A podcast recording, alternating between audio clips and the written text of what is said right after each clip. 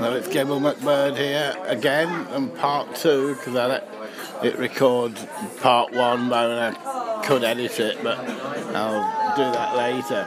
Um, I am really stuffed then. There was a full facilities, and, I've, and it's a massive kind of like a big meat plate, uh, like you carve meat, you got a whole bird on.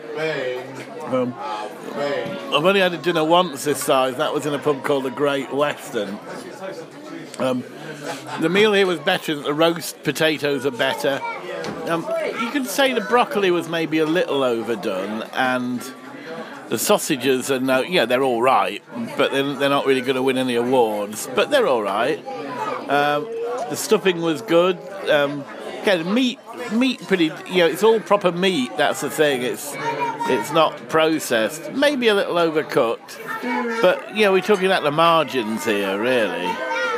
And overall, pretty good. And uh, you know, absolutely bursting. It's, uh, quite a lot of people in there with their children. And Neil's being gentle, but children over there are making a full-on racket, really, over there. But I presume they've all eaten their meals, so I'll see what the price is. Then I'll come back and give it a mark.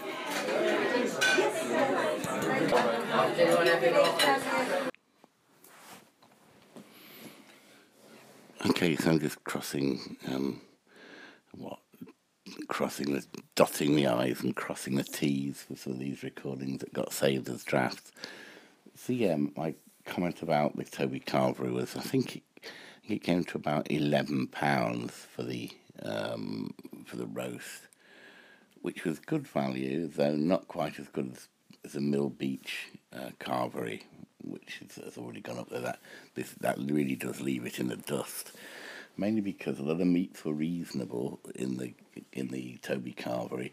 Certainly, they were better than the Marston's um, carveries, which I've been to before. There, the meats tend to taste a bit similar, um, way too overcooked.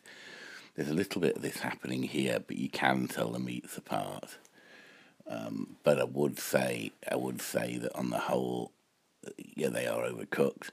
Uh, however, the mountain of food, as I say during the piece, is, is very good. Uh, and I would say the Toby Carvery is, is well worth, you know, it certainly shouldn't be um, dropped without consideration, that is for sure. Um, the staff were, again, very helpful. So I would have to give it an 8. Um, you know, a good, solid place um, I don't know how similar they are throughout that they are throughout the country. This one is in Croydon, and the one near me is in uh, Snaresbrook. Um, there is a tube station there, so I think uh, one of these weekends I'm going to have to trundle along there and see and see what it's like. So, yeah, uh, this is part two of the recording. I'll publish this along with part one very shortly.